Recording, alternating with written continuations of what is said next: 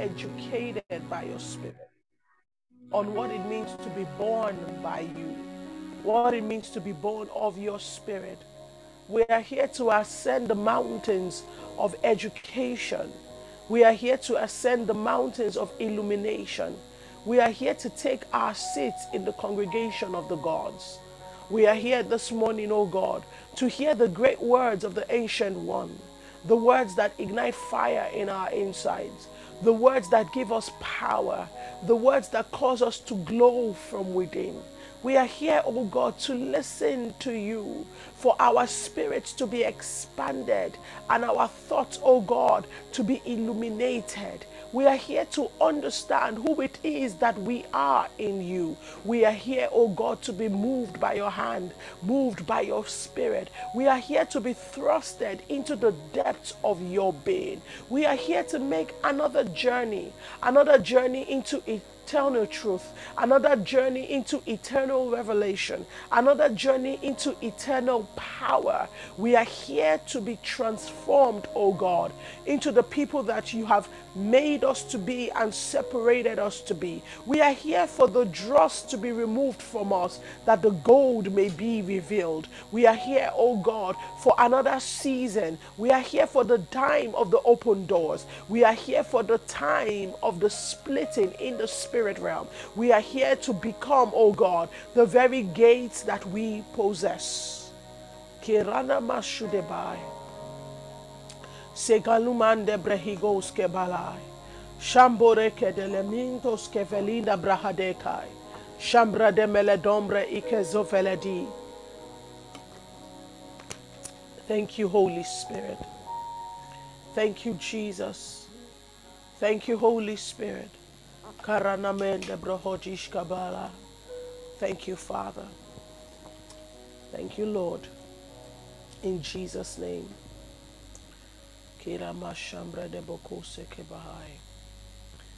And we know that El Roi is in the midst of us, the God who sees us. We give you praise, great and mighty God. And we thank you, El Shaddai, the all sufficient God the God Almighty. We thank you for your presence here.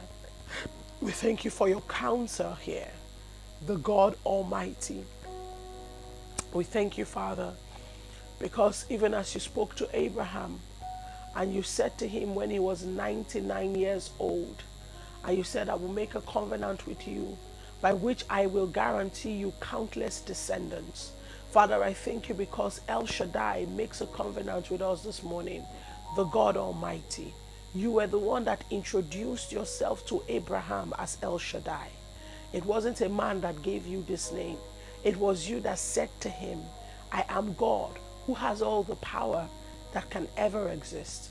So we welcome you, El Shaddai, into our midst. We welcome your glory. We welcome your ability. We welcome your capacity into this place this morning in the name of our Lord Jesus. And we thank you for your presence here, El Olam. We thank you, Father, because you are the God who has no beginning and has no end. We thank you because even as you appeared in Genesis 21, verse 32 to 33, and after making the covenant in Beersheba, Abimelech left for Phicol and the commander of his army, and they returned home to the land of the Philistines. And then Abraham planted a tamarisk tree at Beersheba, and there he worshipped the Lord, the eternal God. He worshipped El Olam. Father, we thank you because there is an altar that is being raised up in this place as we get up to pray every day. It is an altar that has the name El Olam on it, the eternal God, the eternal God, the everlasting God, because you are everlasting. The covenants you make with us in this place are everlasting. Because you are everlasting, the guarantees you give us in this place are everlasting. The promises you make here are everlasting. And so, Lord, we thank you, El Olam, for your presence here. We thank you, Kerema Ashibre Indobokosa, Zabroduske Palande Fekiba. Thank you for your presence here in the name of Jesus. And we thank you, Yahweh Jireh. We thank you for your presence in this place, even as you did in Genesis 2, verse 13, when you caused a ram to be held in the thicket of the bush, that Abraham did not need to offer up Isaac, but the ram was made available as a substitute offering. We thank you for Yahweh Jireh. We thank you for the God that provides, the God that provides a substitute for us. We thank you for the substitution of the blood. We thank you, Father, for the voice of the blood that is here. We thank you for Jesus that was given as a substitute offering, oh God, for all our mistakes, for all our sins. And so we bless you, Yahweh Jireh, for the substitution, oh God, that you have made in our Master Jesus Christ. We thank you, Adonai, for your presence. We thank you because you are God who is Lord and Master. Even as the psalmist began to say in Psalm 16, verse 2, I said to the Lord, You are my master. Every good thing I have comes from you. I said to the Lord, You are my master.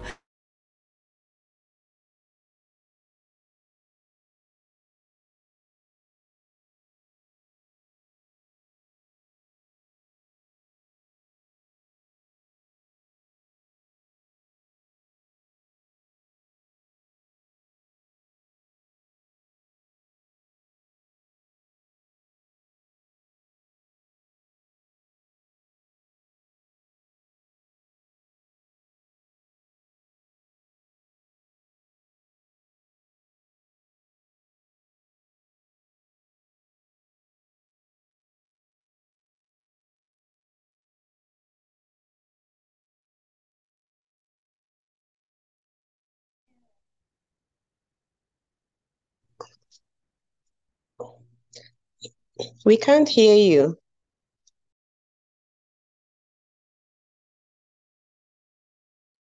There's no sound.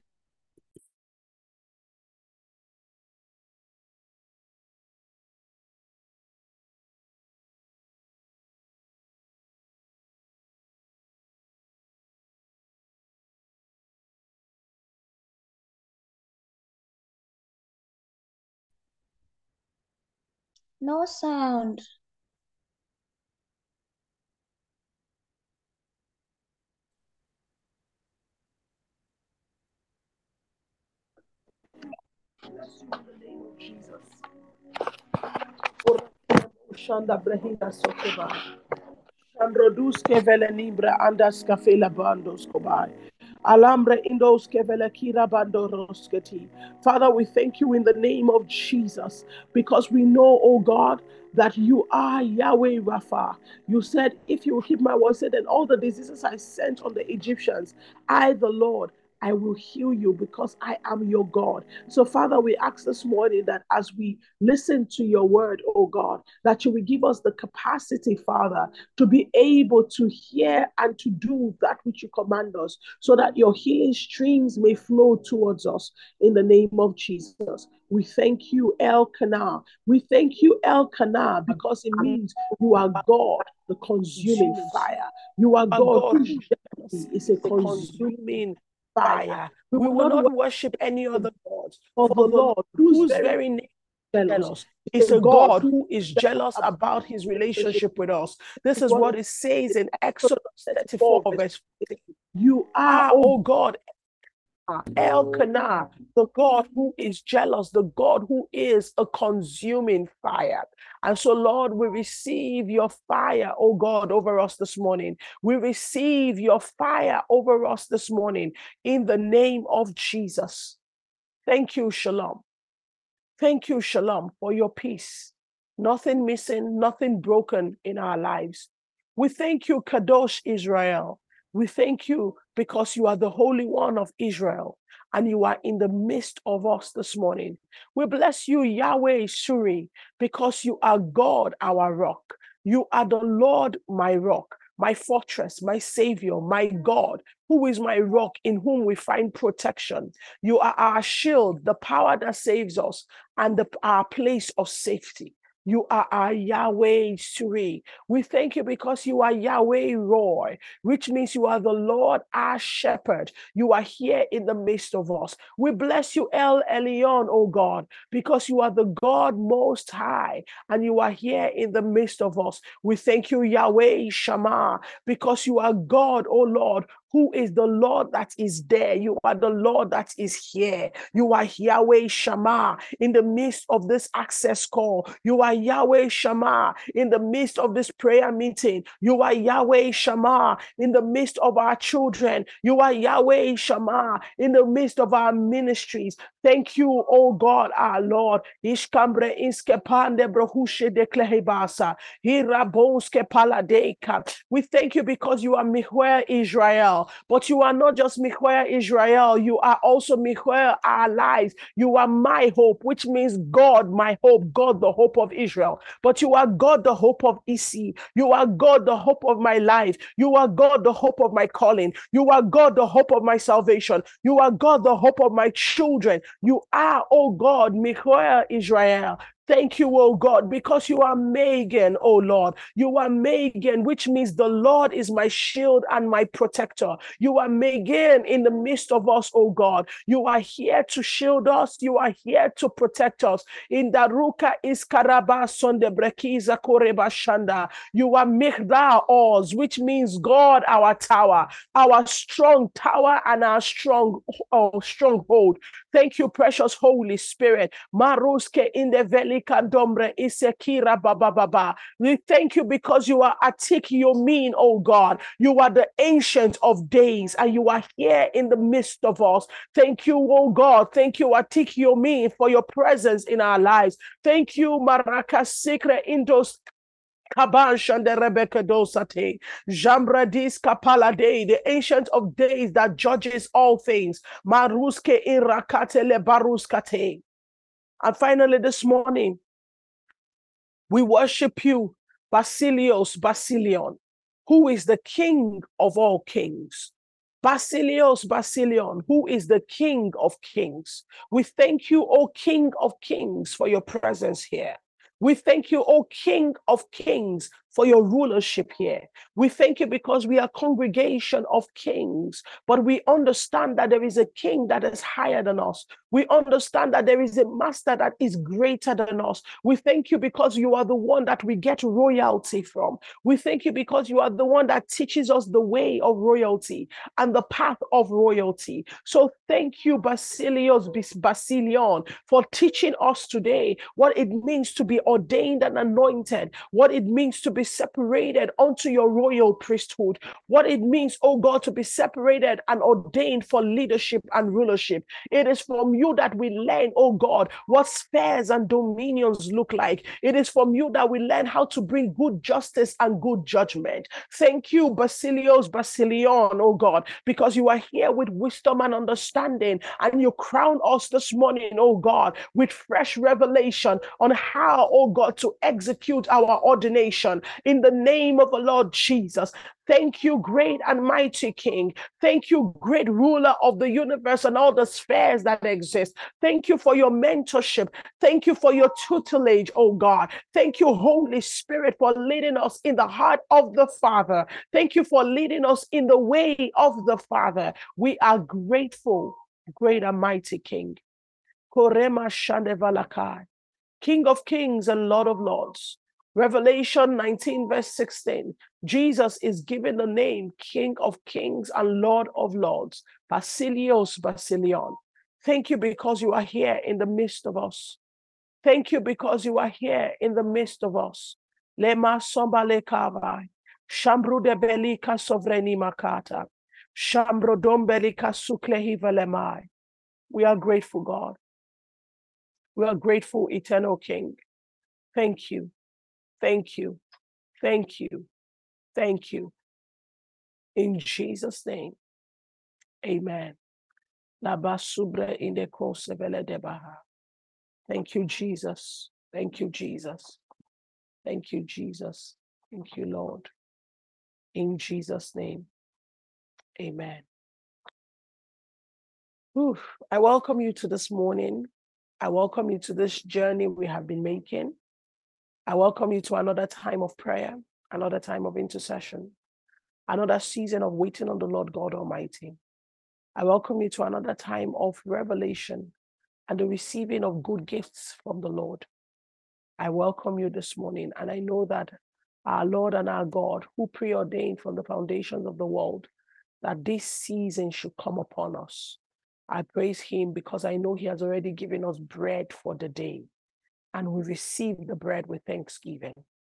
In Jesus' name, Amen. Thank you, Angista Yamar Yamaropa. Where are you from, Ange- Angesta? I hope I pronounced it right. Where are you from? Welcome, welcome, welcome. Okay. So, um, yesterday evening, we took a little detour. Remember, we're talking about um, is the sound good, everybody? Am I good with sound? Well, good. Great. All right. Okay. So, Yes. um, yesterday we continued on the eight um spiritual components that make up an effective gate system. And when we came in the evening, any session you miss, please go back and listen to it. But my counsel to you is to not miss any session. Because every time we come together, um, we, we just never know where the Lord will go, you know. So, and it's always good to be in the room um, because the Holy Ghost came, the fire came, um, but it was only those who were in the room that caught it, you know. So, um, there's sometimes you, you want to be in the room for certain things um, that are happening. So, don't say, Oh, I'll go back and watch, I'll go back and listen. Try your best, do everything in your power to be in the room. So, we're talking about the eight spiritual components that make up an effective gate system.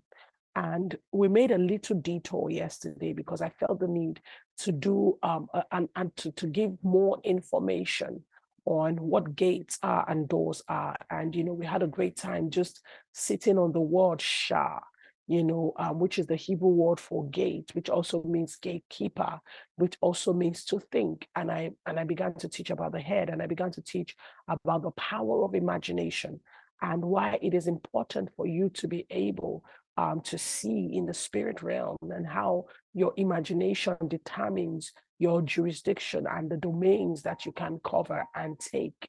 You know, um, part of the things I want to tell you guys is in next week, actually, starting from Thursday next week, I believe, Rabbi Alan Noah, who is um, one of my spiritual mentors and tutors, um, who I have been studying with since 2001, in 2021, actually. Um, he is going to be in Nigeria. Yeah, great stuff. He's coming to Nigeria and he will be with us in Nigeria for a period of about a week. And then he will go be with our team in Ghana for a couple of days. So I want to invite you um, to Rabbi Allen's um, sessions. Um, the thing is, we're keeping it small. So he's having several sessions over the period of time that he's here. And um, each session, it take maximum of 30 people, just 25 people, because we're using our space, our training room in um, the Influence Hub. Um, so I'm inviting you. So for those who are not able to make it to the room, you would have to join via Zoom. So I don't know if Pastor Linda is here. Now, here is what's happening on uh, on Thursday. He's going to join me in. Yeah, you wish. No, we'll, we'll come to you in America. You know. so um, on Thursday, he's um, going to join me in ending this meeting. So when we end on Thursday, um, he's going to join. He's going to pray over us, and who knows, he may just teach something to end our season of gates. Now, the reason why I'm excited for everyone is because my teaching and understanding of the word, word of God greatly shifted when I began to study with Rabbi Allen. Um, because there are some things that I, I, I- I would skip over and I will miss from scriptures because of cultural context. Um, so things like what I taught you yesterday when I said, in the beginning, God created the heavens and the earth in the head of God. So he taught me that. And, you know, it was at the point when we're studying Genesis and I was saying, you know, the timelines don't add up, you know, it feels like God was thinking about some things before God was, you know. And then I remember we're having this conversation with Rabbi, um, really Rabbi Chintok, with Pastor Chintok, um, Prophet Adam, all of us with Rabbi Allen in Ghana. And he said, Oh, yeah, you know, it doesn't add up because it was in the head of God. He first created the heavens and the earth. And all the ministers went boom, like, oh, wow. We're like, yes, yes, finally, it makes sense to us. You know, and he took us back to say, this is the Hebrew word for beginning, and this is why it means this, it means that. And, you know, so many things that he has taught me. Yes, Houston, Dallas, we will come to you soon. So much that he has taught me in, in, in those study sessions and I don't think it is right for me to keep this manner of learning from anybody. Um, I, and I call it a way of learning because when we when we take the Bible, you know, we go from the Old Testament and we bounce back to the New Testament and we come back to the Old Testament and many things that just because of culture I wouldn't understand in the Bible. And he's like, no, what this means in the cultural context, this is what fathers used to do. This is what it meant. When God said, build an ark, you know, this is what this meant. The window means this, the doors mean this, you know, everything. So it's always such an enjoyable time. Like scriptures come alive to me. And I'm like, whoa, why did I not see this? Why did I not think? I couldn't have thought about it because it's not my culture. I don't, there are many things I will never understand in the Old Testament, you know. So I am inviting those that can get in the room. So Pastor Stephanie is going to put the links. So he'll be around from Thursday and then Friday, I think there's a singles thing going on for, for people who are single. I thought, why don't you come study the word and see what God says about marriages? Um, I think Saturday there is a parents parents um, conference in the morning. Um, I'm not sure what time. I know Ecclesia Hills is having a Bible study session with him. Um, I know in the evening, I think there's something for men also um, in the evening. And then I know I have a session with just my friends. So that one is closed. So that's for my inner circle, my friends, my homegirls. we will have a session with Rabbi Alan where we'll just like ask all the questions and say all the things and have dinner and eat food. So if you are here, you know you are one of my people. Please let's plan this thing well, you know. And then I know we're having a, a session. I think he is teaching at one of the churches. I, I can't remember the name of the church. He's teaching there on a Sunday. Um, and then he is teaching at White Harvest, you know, which is a fellowship for people in uh, the media space, actors, actresses, script writers, and all of that. I know he's having a session. Okay, Ecclesia Hills, I hear 7 a.m. I know he's having a session with the writers and all of that on Sunday evening, I think, um, White Harvest people. Um, on Monday, so Monday, Tuesday, Wednesday, we are running a, a school called the School of Moriah. So yes, he's at Unity Hill Chapel on Sunday morning. Oh, look, imagine going from here access into this teaching series. Can you see how excited I am? I just feel like, what have I done to deserve September, Lord? What have I done? Like it is explosive. Where are we going to be at the end of September? I can't even imagine. You know, our lives just like boom. So, um, yes. So Monday, Tuesday, Wednesday, we're having uh, School of Moriah which is really, really for people who are in ministry or you are a teacher of the word or you know God has called you, God has ordained you, um, and you know, um, God has called you and ordained you. So Saturday morning, 7 a.m., I think Ecclesia Hills, and then 10 a.m. Um, is the parents conference. So if you're a parent and you want to learn sacred parenting, so join on Saturday morning. So when the links are sent, register for the Sacred Parenting Conference. Um, there's so much you want to learn about how God says we should parent. Um, um, moving on, moving on. So Monday, Tuesday, Wednesday, come learn how to teach, how the teachers should teach. You understand? So School of Moriah is about equipping you to learn how to teach. So when people say to me, wow, PI, your revelation of the word, the way you teach, I have a teacher. I have someone who forces me to see scriptures. So there's no pride in this. You understand? So we I sit with Rabbi Alan every other week and we sit with the word. And then he asks me questions as if I'm a child. Do you understand? And he's like, huh, what do you think about that scripture? And I'm like, well, I feel like David is like, hmm, but, but why by the brook? I'm like, well, I, maybe he was just walking. He's like, no, go back. What is the word for brook? Where does it come from? Where was it first mentioned? You know, how is it associated with the changing seasons? How is it this? And all of that foundation, my mind is like, whoa. So when I sit in front of you and I can take the word Sha'ar and I can teach on Sha'ar as an open gate for one hour, you need to understand that it's coming from somewhere. So people say, oh, you are gifted. But there is no gift that is anything when it is not properly stewarded. You understand? So the Bible says, fan to flame the gift of God within you. So me going through how learning how to teach is actually a way I fan to flame my gift. So many of you don't subject your gift to training. So this is training I'm inviting you to. So if you know you're one of those people, uh, once they put up all the links on the prayer rain group, remember just 25 people are accepted in the room. So quickly sign up, even for the Zoom links, we'll send it to the people that sign up. So you, you, you need to just sign up quickly if you want to be in the room. And if you know you can't make any of the meetings, please do not sign up so that you are not taking up the space that somebody else is supposed to have. Okay. Yeah. Thank you. Thank you. Is it Panky? I hope I pronounced it right. Mongos Monsi. What nation are you from? Botswana. Um sorry, what nation? You're from Botswana. Yes. Oh, okay. I'm So God from you. I don't know how my media guy knows you're from Botswana, but you know, I just I believe you're from Botswana. So uh, thank you for saying thank you for blessing me. Thank you. Another way you can bless me is give towards his coming because you know, tickets are crazy. You know, we paid for ticket to come, it's in millions. Uh, we're paying for his accommodation.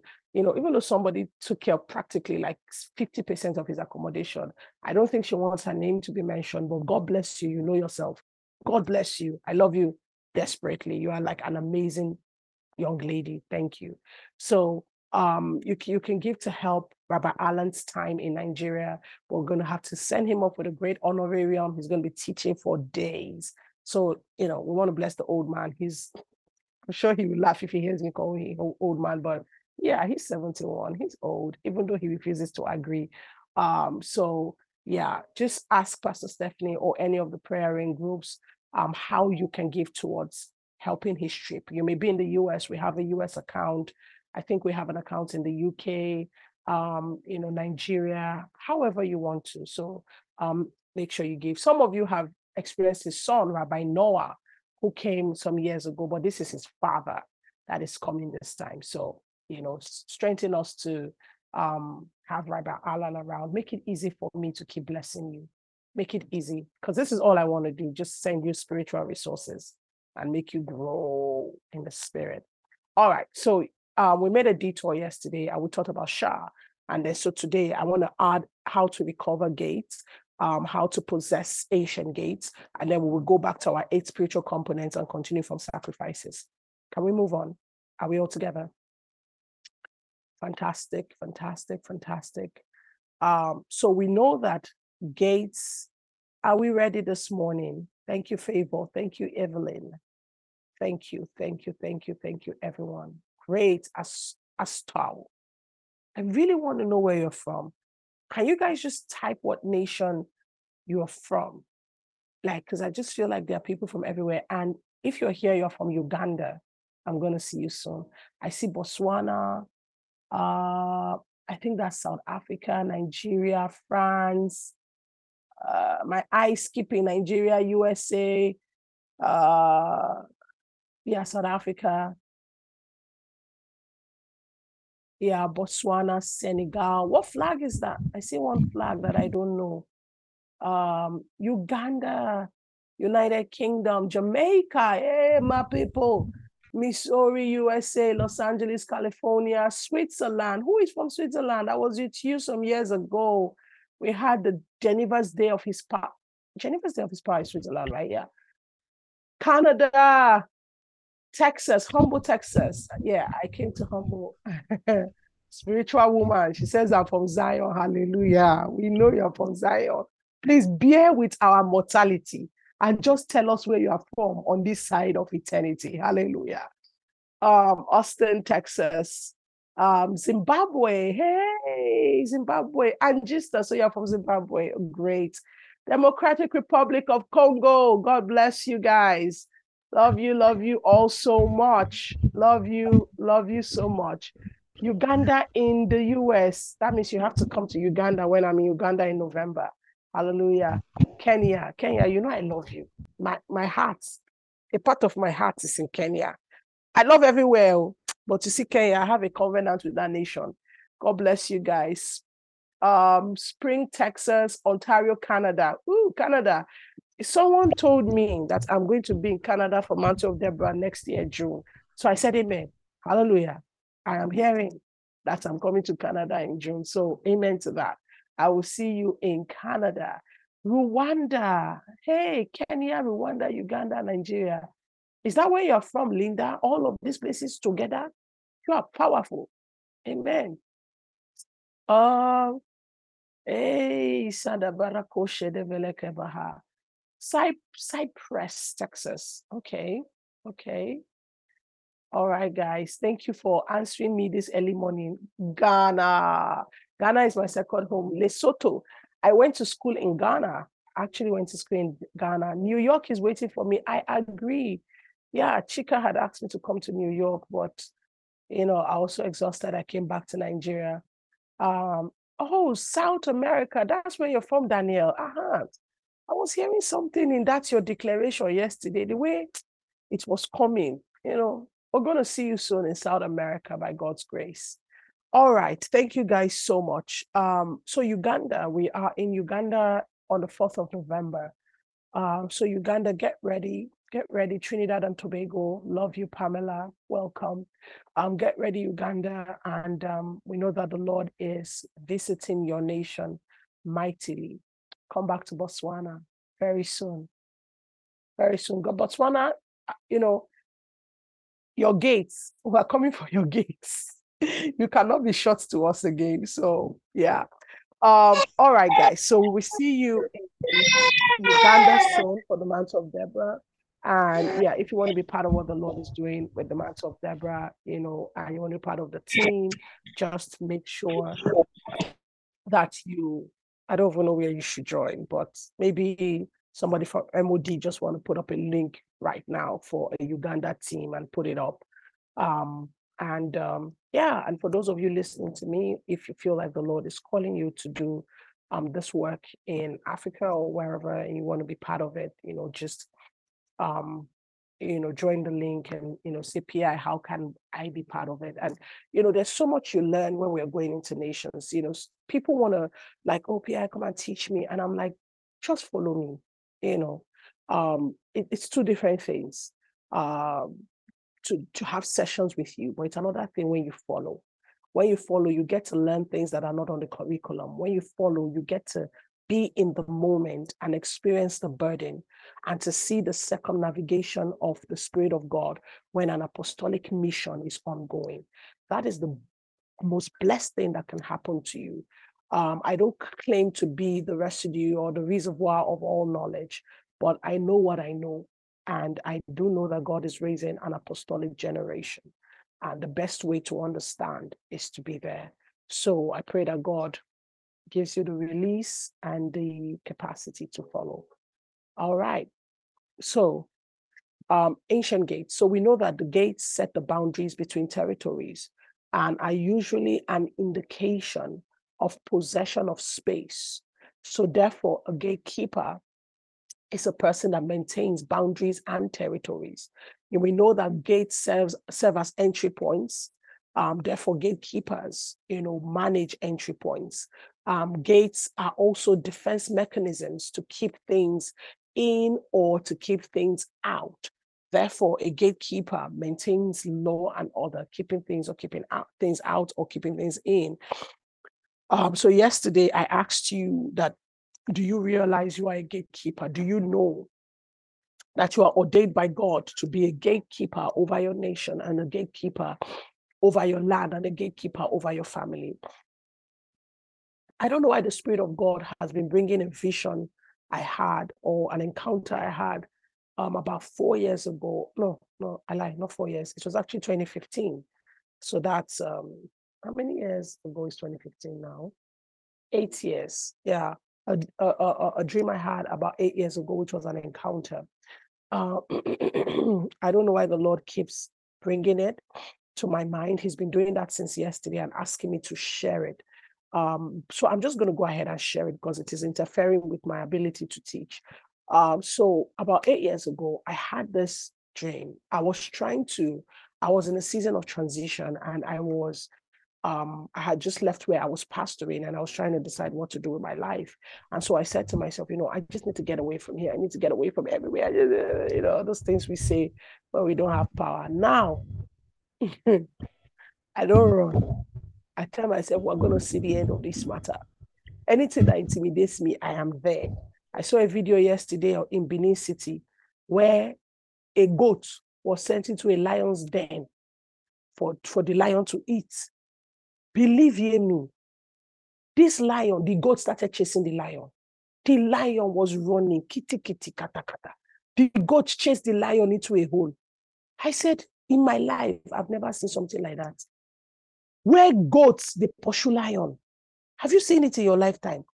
So they were shouting, only in Benin City, oh, only Benin, nine goats they pursue lion, only Benin.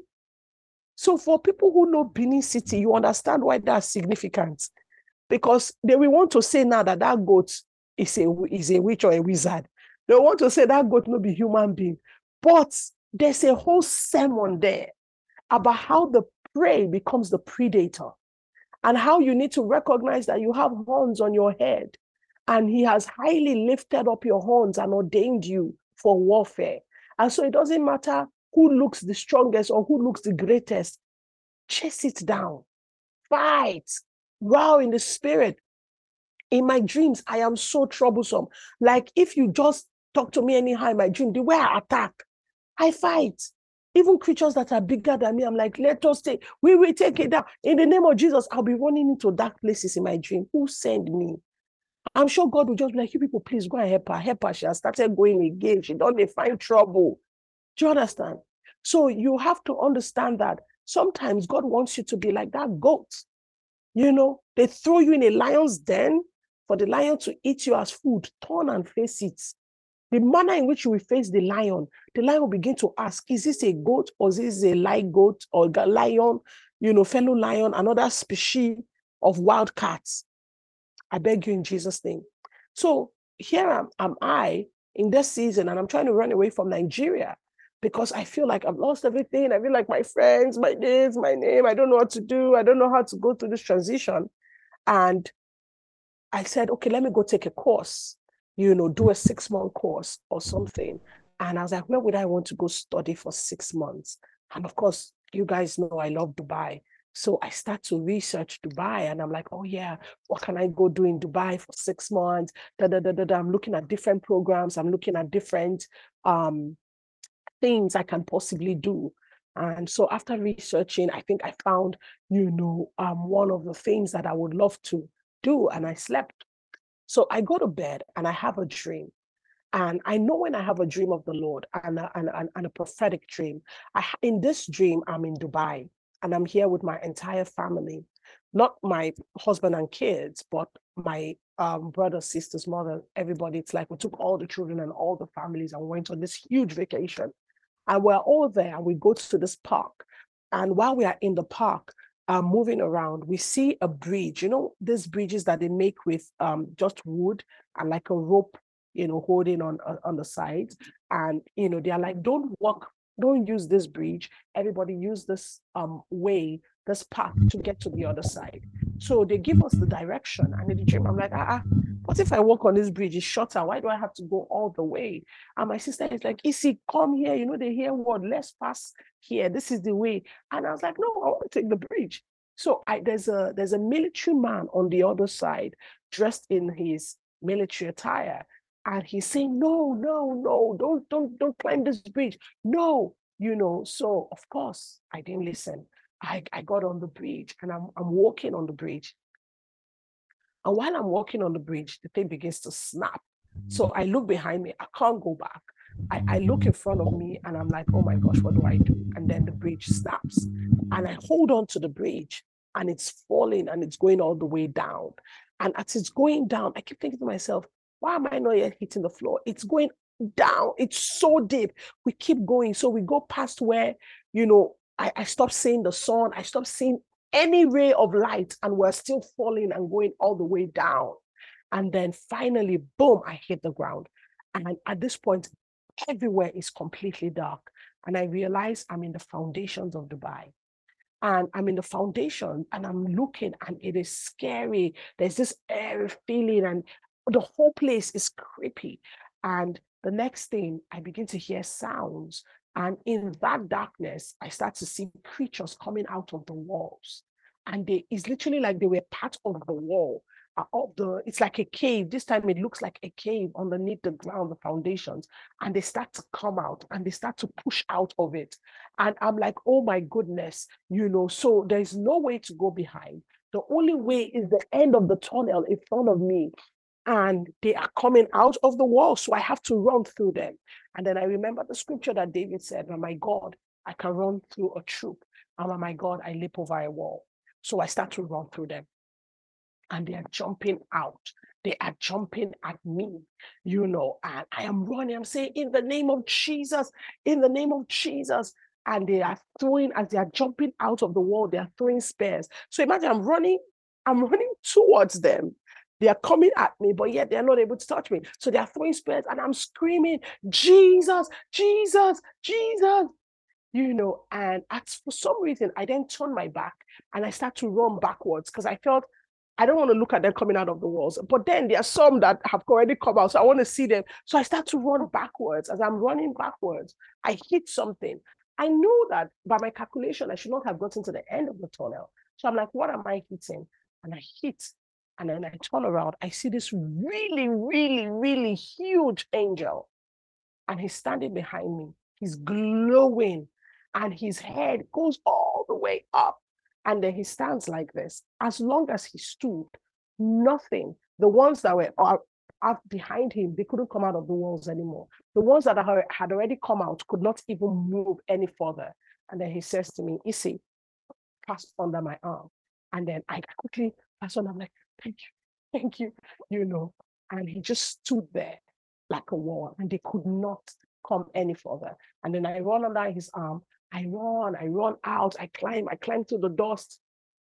And oh no, see, Morisola, you know nothing about my dreams, honestly. Like my dreams are series, movies, part one, part two, episode four, episode 59. It's like a Chinese, you know, it's like one of the Asian um series that you watch on Netflix, believe me. Um I, I, anyway, so um I, I climb out and um I come out on top finally. And I say to my family, we have to go, we have to go. And they're like, you see, why we just go here, look at all the things to do? I say, no, we have to leave. It's a beautiful city built on demonic foundations. It's a beautiful city built on demonic foundations. It's a beautiful city built on demonic foundations. And I woke up. As soon as I woke up, of course, I understood what God was saying to me. I wasn't going to leave there no matter how much I wanted to, or no matter where I wanted to run to, I wasn't going to live there. But I believe why the Spirit of God is making me share this. Amorisola may be yours in Jesus' name, but there's a burden that comes with every gate that is open to you. It's the burden of responsibility to steward it, to dig deep into what you are shown, and to learn what to communicate and how to communicate it to people. Um, and so I, I realized that God was saying I couldn't leave there, you know. But what most is most important is I think for the sake of this dream, um, is that the Lord showed me a gatekeeper, and I believe that the angel that appeared to me is a gatekeeper over the land of Dubai, because even demonic or satanic territories um, also have um, godly gatekeepers over it, because God is the God of um God is the God of all the earth and all the territories of the world. You know, so he owns all the nations of the world. Every single one of them belong to God. You know, so even that's why he causes the rain to fall on the good and the evil, so that even if um, a land you know, is consecrated or dedicated to, to an idol or to a false God, God still has authority over there as the God of the whole earth. You understand what I'm talking about? He still has territory, he still has authority. So God still has gatekeepers, angelic gatekeepers. He still has um um angels that he positions in those nations and those territories. Now, so I believe that the Lord was showing me the gatekeeper to speak to somebody here um, that may be in a situation where you're saying to yourself, you know what, how do I maneuver this? How you can stop. You can stop. How do I do this? You can stop. You know, how do I do this? How do I maneuver this? You know, I feel like the Spirit of God may be speaking to you to say, listen, I have gatekeepers everywhere you know, and gatekeepers are responsible for watching over the territories and for defending even the people of God and the counsel and the agenda of God.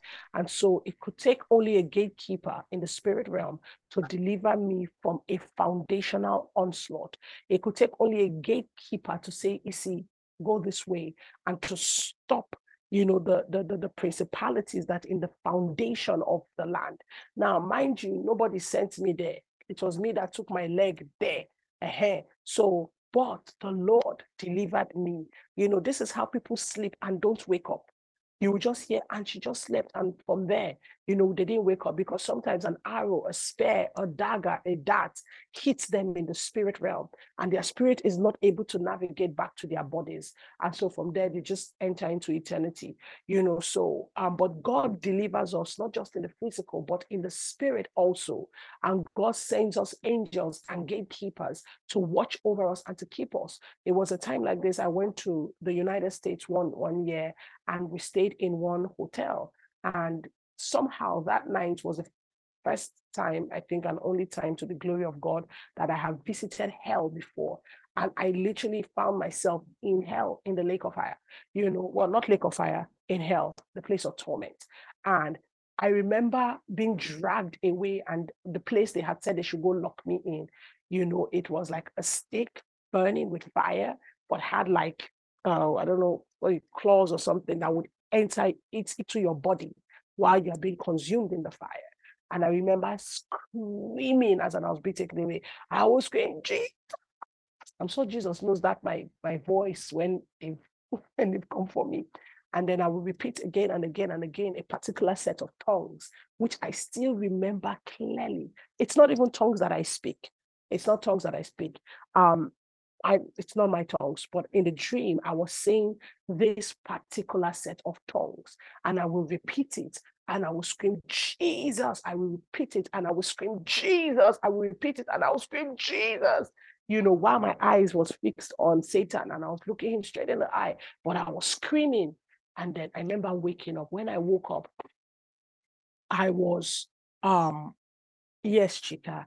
And I as when I woke up, um, I was sweating and I was throwing up and I was using the bathroom. It was as if my entire system was discombobulated, you know. And there's some encounters you have, you come out of it, you know, nice. You get up and you even pick up, you know, rice krispies and you eat. But there are some encounters that you know that your spirit was moved and so by the time you get back into your body, you are struggling. Your entire system is looking for balance again. You know, so I ended up in the bathroom, you know, everything. And I'm like, Jesus. And I said to my husband, Bobby, Bobby, I went to hell. And you know, my husband is so calm. Like when I when one of the all these things are happening to me, he's just like, hmm. hmm it's okay, it's okay, it's okay, it's okay, it's okay. And he goes back to bed because I'm sure by now he's just like, you know what, I've seen it all. I have seen it all. My husband has seen it all. Sometimes I jump up from my bed, hey, Jesus, and I'm running to the living room. He's like, where do they go? Where are you going to come back? And he's just there coming on the bed. Where are you going to? I'm like, homie, hey, back here. He's like, like, like, so he has seen it all. I wake up, I went to heaven, I went to heaven. Welcome back. Lie down. I went to hell. Praise God, you are here. Lie down. Do you understand? So he has seen it all, you know. So this was another occasion, but I know that this one really moved him because I was like, oh, they're dragging me, they're dragging me. They said they should go lock me up in a stick. It's like, it's okay, it's okay. It's okay. Try to sleep, try to sleep. you know. Uh, so, but God has got gatekeepers everywhere. The Bible says that for this reason it is written that he who descended also ascended on high, that he may fill all things.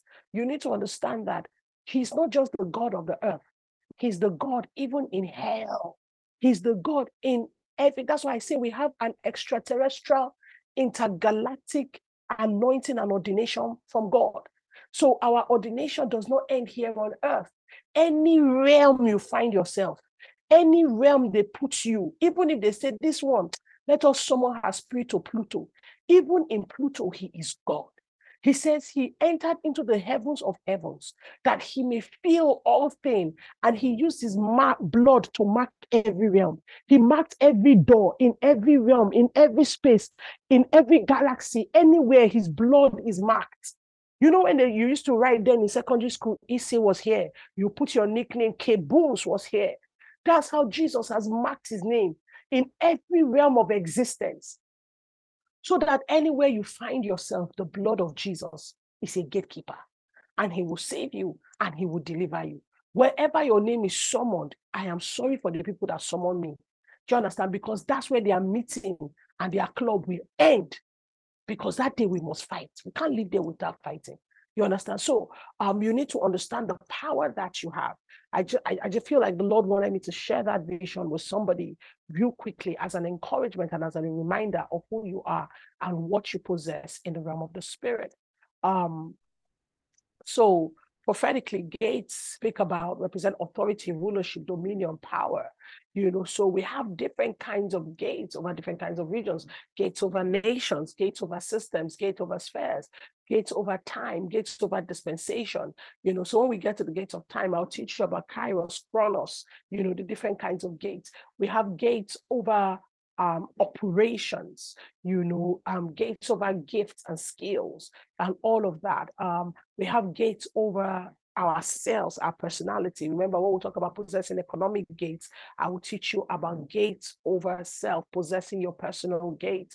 Um, now, so there are ancient gates that are that are that are there, you know, and this was one of the gates that Jacob encountered in Genesis 28. He encountered one of the ancient gates that were opened by his father Abraham, you know, um, and he encountered that gate.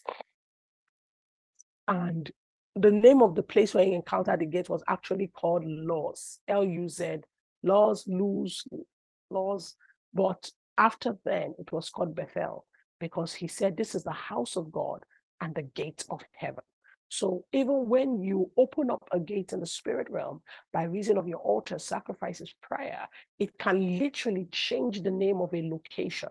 So the the the, the when the moment Abraham Jacob encountered it, Jacob said, This is the house of God and the gate of heaven. And so the place was previously called Luz, but it received a new identity in the spirit realm and in the physical by reason of Jacob's intentional action of naming the place according to the encounter of God and according to the presence of God. So the ancient gates we, we, are, we are usually called to recover are usually along the path of our lives. So you may hear gates, gates, gates, what's she talking about? But the truth is it's usually along the path of your life. So um, as you go, as you grow, as you engage, as you travel, as you meet people, there are different access points that God has preordained. So Jacob didn't go saying, hmm, I'm searching for all the gates of my grandfather.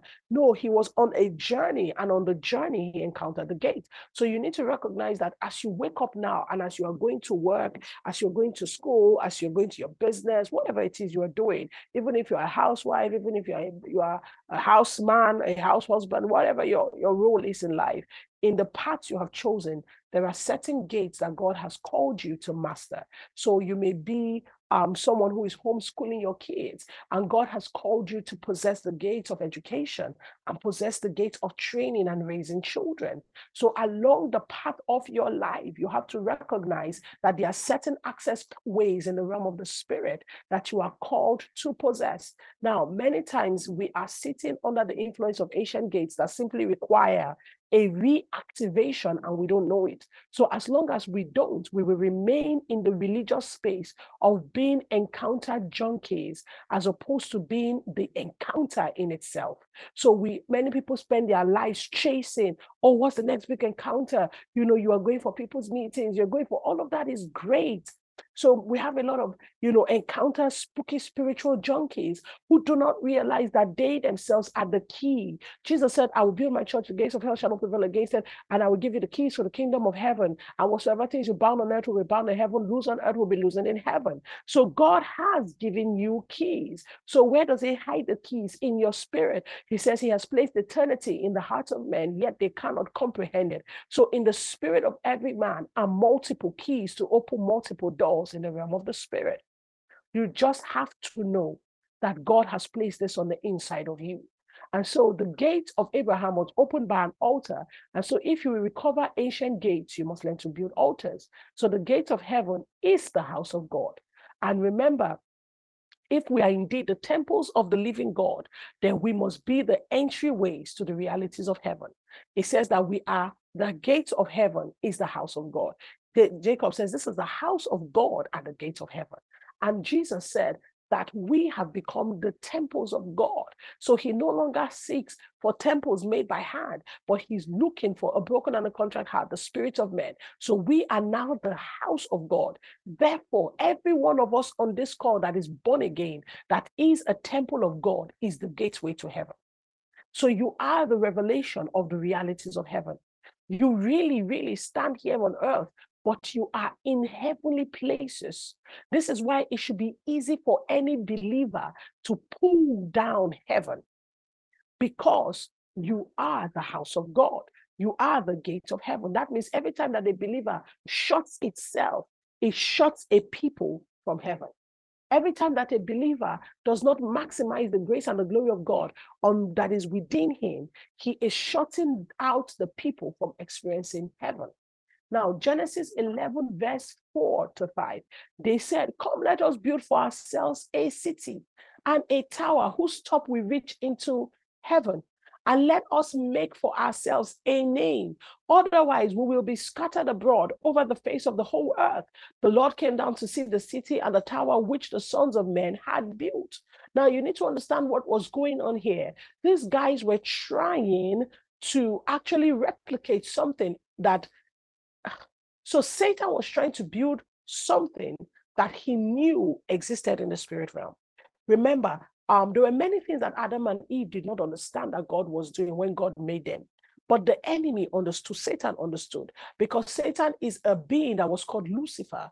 And Lucifer had been in Eden, the garden of the Lord, before man was created. So Eden did not begin with Adam and Eve. The garden, the concept of garden, did not begin with Adam and Eve. And I believe that one month I will do an entire teaching of the garden and what garden means, you know. And just to give you a little tip of the iceberg, actually, the, the word for garden, the Hebrew word, actually literally means bride.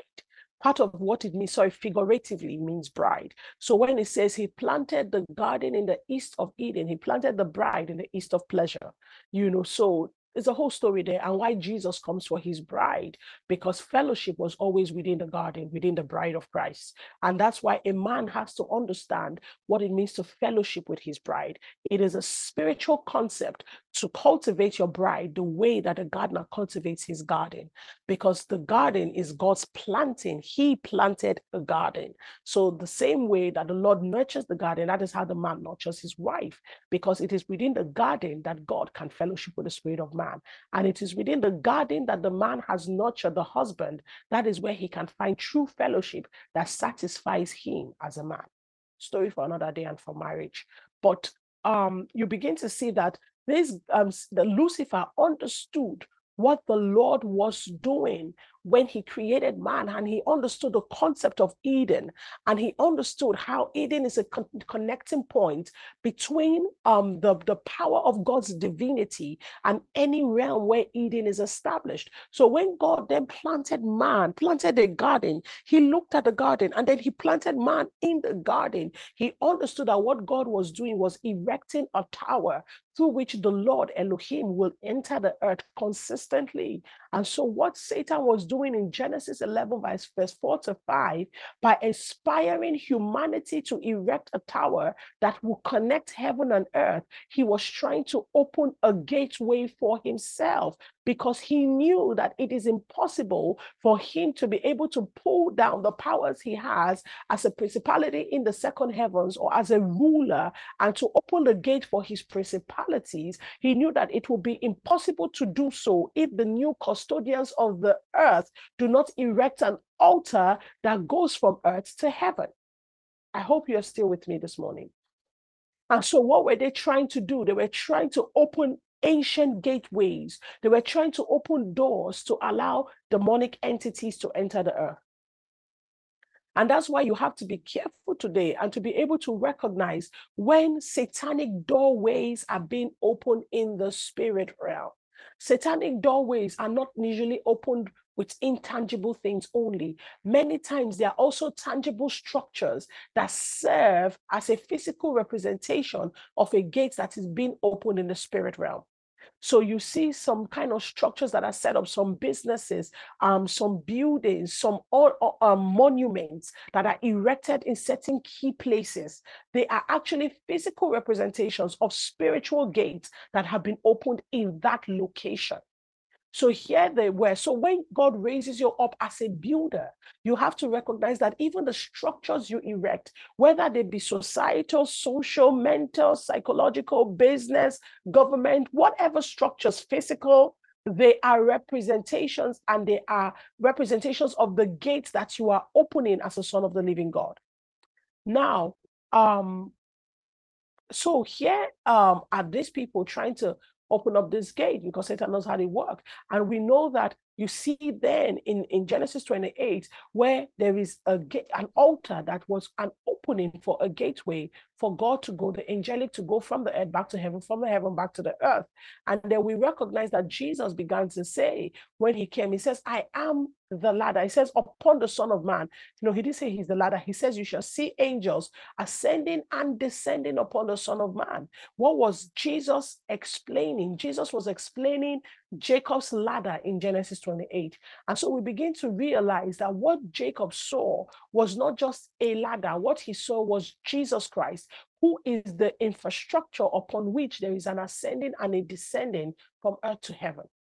Now, what was Satan trying to do many chapters before that was to create a false um, or a perverted representation of a technology that should belong to the kingdom of God. So he's always trying to go ahead to raise for himself um, something that should belong to God, to raise it um, as Satan so that he may pervert God's own will. So you then see why he did what he did when um, the, the, the sons of God, which is the fallen angels, came and slept with the daughters of men so that they may produce hybrids on the earth so that the bloodline of humanity is corrupted and there will be no human that is now a mixture of God and man that can crush the head of the serpent. So the moment he heard in Genesis 3 that the seed of the woman will bruise the head of the serpent, he knew that what was going to happen was that a child will come that was a product of only the woman. He didn't say, God did not say the seed of the woman and the man. He says the seed of the woman. So he knew that there was a seed that was coming that will have only in its human component was going to be the DNA of woman. And then that means for the seed to be produced, it was also going to have the DNA of God. So he saw it as soon as God said it. Why? Because he's an ancient spirit. When God speaks, he understands what God is saying. So he doesn't argue. So as soon as he said it, he understood that God was going to impregnate a woman and she was going to give birth to a seed. And that seed will be able to strike his head, crush his head, destroy the entire infrastructure of the kingdom of darkness. So as he saw that, he began to put his plan in place to corrupt the bloodline of humanity so that there will not be a woman who has only human DNA in her. And as long as it's not human DNA only, she would not be able to mix with God and produce the seed that can crush him. So he was trying to infuse his own fallen nature into humanity quickly so that there will never be a woman that can produce any seed that can wrestle against him that was that would have now been in her as a DNA. So um, you then understand why the flood needed to happen. And God needed to wipe away that generation of people and preserved only Noah. So when it says Noah was a righteous man, it wasn't just in the acts of Noah, it was also he was right in terms of his genetic line and makeup. There's a, I'm, I'm trying to preach a whole theological sermon that should take a day. I'm trying to wrap it up in, in 10 minutes so that we can thrust forward. So you then understand that when we're talking about gates and gateways, we are not just talking about in the name of Jesus, open up, open up. There are actually, there's an entire intelligence document that empowers a person to be able to possess a gate. And there are ancient orders and ancient standings that were released in the spirit realm that tells you how to navigate through gateways. And so you need to know these things. You need to understand the overarching agenda over territories, over generations, over places, over humanity for you to be able to maximize the power you have to open the gates that you need to open. Are we still together? So you then see that Jesus was the ladder, the connecting point between heaven and earth, the ultimate gates, the one upon whom the angels ascend and descend. And then you then understand who you are as a believer. You then understand the power that you have to open gates. So, how do you differentiate between a satanic gate and a gate of the kingdom, a gate of the spirit? How do you know when you are sitting under the influence of a satanic gate. Five notable features about satanic ancient gates is that number one, the commission always resembles the commission to build righteous gates. What did they say in Genesis 11? It says, Come, let us build for ourselves a city, a tower whose top will reach into the heavens. Let us make for us. It sounds normal. It sounds like me telling you, come, let us start up a business. Let us start up a ministry. Wow, it's going to be so great. Lives will be changed, hearts to be turned. Da, da, da. There's an agenda. So it always looks like a righteous commission.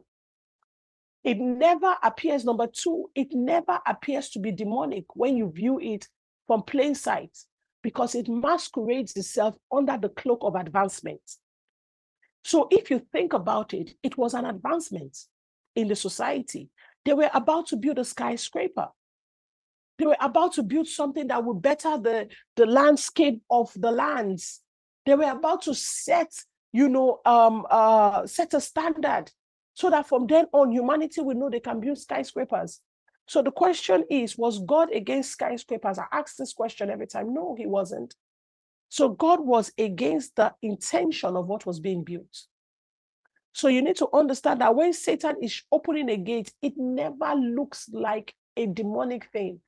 So when people begin to say things like, oh, you know, it was just a concert, you know, they brought out like a bowl and, you know, people were dancing around it. Oh my gosh, it was so beautiful. I mean, and then the Christians are saying, yeah, Baal, Baal is being restored. A gate is being opened. And they're like, oh, please, are you to overdo this thing? It was just a show. It was just a concert. It didn't mean anything. Please don't be unwise. Don't be unwise. Remember what I told you guys that if anybody, people of our generation, if they have seen God when God was building humans, they would have said, Oh, it's just art because he formed this thing out of clay. He gave this thing features. Oh, beautiful art. But whenever a God is performing an art, it is because it's going to fill the art with its spirit and its breath. And the art will be a living, breathing representation of that God. So there is nothing like just art. Every art bears the spirit of its artist. Now, so you then have to understand that satanic gates do not look like anything bad. It also masquerades itself as advancement. So it is you that needs to have the revelation and the understanding of what is being erected and the door that Satan is trying to open. So when I was speaking about Beyonce's album, I'm sure some of you that said, ah, ah, you know, what was the album concept? Because inside the album, it's all about Africa. It's all about this one. Go and sit down and listen to it well.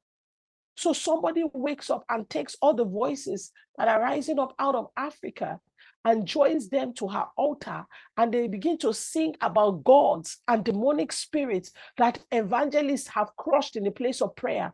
Can you not tell that a gate is being opened over our continent? What they are trying to do is to open up things that were dead, voices that had been shut in the spirit realm, trying to wake them up. Why? Because it is time for Africa to take its prophetic place in the agenda of the heavens and they're trying to disqualify Africa because adversary stands at a gate. What is adversary? Accusation. So that Africa will be accused and will be said, but they worship other gods.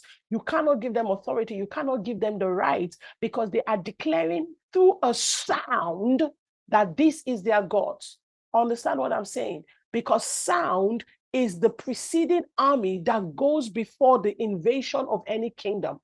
So when sound is released, sound is the declaration of the people over the land, what they believe, who their God is, and what they trust in. So the sound is a spiritual declaration of trust. So now they're trying to disqualify Africa by saying, listen to what their declaration is. So books are being written, literatures are being written about gods and demonic spirits that are supposed to be defeated under the rule of the gospel. Do not be unwise it also sounds like advancement. Now, the third thing you should record, realize about satanic ancient gates, yes, Choma, we should have a counter attack. You know, heaven should always have a counter attack. And it's not just Dunsin and Victoria Orenze. Listen, sometimes in the kingdom, we take that's another thing. We take popularity to mean that, oh, this is God's hand. Do you know when Elijah was saying, God, I'm the only prophet, I'm the one you have raised. And God says, I have 7,000 others that have not bowed their knees. For every one Victoria you see, I want you to know there are 7,000 others that are releasing a sound for everyone doing it. So God picks a person amongst men as a representation of what he's doing in the spirit. So all of these people are great. So when people say, man, PI, man, you're just going to nations. Listen, I am a representation of all of you, of your commission to the nations. So I don't count myself to be anything or doing anything special. You understand? They are just using me as pencil in the hand of God. So when you see somebody standing tall in an area of the kingdom, don't worship it because it is merely a message that God is sending we are all messengers. There are always 7,000 more. Why do I stand on my feet constantly? Why would I do what I'm doing and then I'll come and sit down in front of Zoom? Because I realize that any day I can be disqualified. And another person will take my place and do the assignment and do it better than me. So you need to understand how the kingdom was. So let's not be taken by, you know, there are many that God is using as a counter attack as a counterattack. And for the people that are where they are to be where they are, I can guarantee you that the reason why God is using them is because they know this thing I'm telling you. That's why God is using them. They know that we are not the best thing that has happened to the gospel. We are representations of a move. And there are many people. It takes people for it to be called a movement. So we are just representations. You understand? All right. So um the third thing eh, that you need to know about um, satanic ancient gates is that these systems always break men in the process of establishing themselves. The systems always break men in the process of establishing themselves. This is how you know when a move or a, a, a gate or a structure or a thing that is erected is not of the Lord. So he says, Come, let us build this. Let it says, let us bake bricks. Now, whenever he speaks about clay, it's usually talking about humanity. And he was talking about the baking of men and using men. So the, the person, Nimrod, that was behind the project manager for this Genesis 11, he was the one that began slavery in his time. He was the one that began to take men and use men as slaves. Remember what I told you. God said we should rule over the earth. He didn't say we should rule over one another. So slavery was a system that began when the Nephilims and all of these things were introduced into the earth. So it took the demonic to be introduced into humanity for humans to begin to do crazy things like taking slaves. I need you to understand. So they baked bricks, they, they, they actually baked people, they actually used the strength of humanity to build that tower. That is not how God opens gates. God doesn't break people to open a gate. No, God actually builds you up. And so, what you've been feeling in the past um five days, four days, when we've been going through this teaching, is not the baking of brick. You've not been feeling like, gosh, I'm finished, I'm dying. So even though there may be mornings where you don't want to wake up, but when you wake up and you join the call, what do you feel? You feel a, you feel strength, you feel a rush of energy, you feel power, you feel anointing because it's not a satanic gate. What these gates do is that they break you down. What these gates do is that they will tell you, bring your first child, bring your second son. What these gates do is that they put a condition of never a free gift from Satan. Never.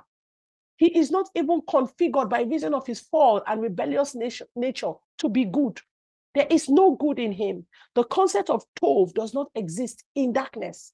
So it is impossible for Satan to be good to you. Impossible. So no matter the contract that it is offering, know that it will always take more from you than it will ever, ever give to you.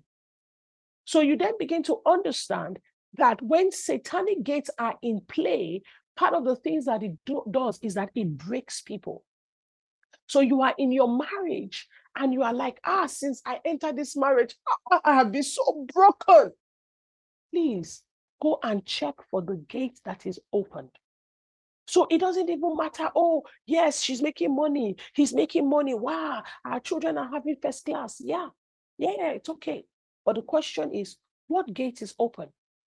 Why is the product of you two of you together a breaking as opposed to a blessing? Why is the product of the coming together of two humans which should be an open door and access way to heaven, causing a breaking, not a blessing. So you have to go back and pray and ask the Lord and say, God, show me what is going on here. Exactly. Some people join some companies and you become a shadow of yourself, but your bank account is beaming. They look into the account, pounds, dollars, euros, naira, but something is going on on the inside of you. You have to check it. Then you see somebody else that is working in another place, and you're thinking, ah, this place doesn't look anything like, you know, the kind of career that you should want to have. And the person has a spring to their feet, happy, joyful. Be very careful. It is not everything that looks like beautiful and great that you should follow. You know, one thing I found out about my first son is that he naturally is active. Like my first one is activity. You tell him, Nathan, please um give me that throw pillow. You are here, he's here. The next thing you hear is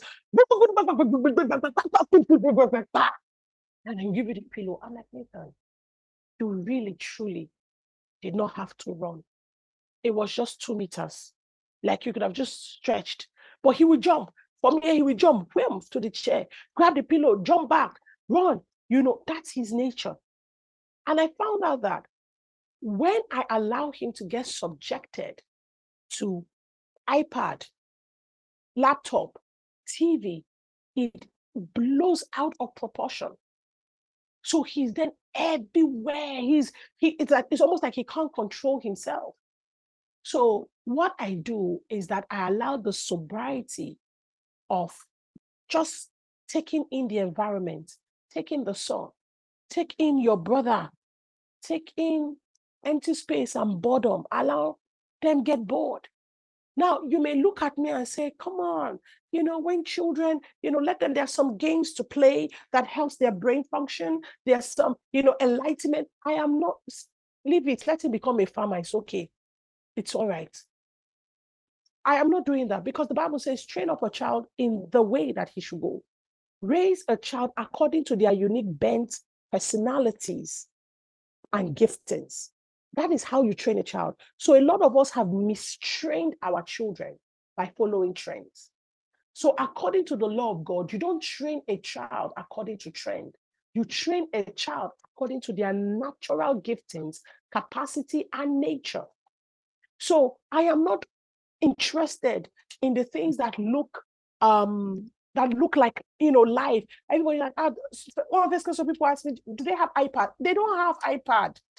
And it's not because I cannot buy, it's because they don't need it. You get what I'm talking about? They don't need it. So um and I have chosen to train my children like that. If I had my way, the next level for me is homeschooling. Pull them out of any kind of educational system. I will train them myself. In the ancient um, Jewish way, education actually began in the home. It is the parents that educate the children. And do you know the first things the children learn? All the names of Yahweh. They learn all the names. They are taught the names of God, what the names of God means. They are taught the commandments, they are taught the Torah. So every other education they get in science, agriculture, or anything is now upon the foundation of the person of God. So you see how many things have scattered in the order of how to raise people. So that now you raise a generation that intelligence, smart, doing great in A levels, E levels, Q level, and then they have no foundation. They are already depressed at 16.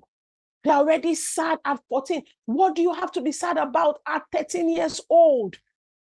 Do you understand? That's to tell you it's not normal, it's demonic, it's spiritual. And it's because parents are no longer careful about gates that are opening in the lives of their children.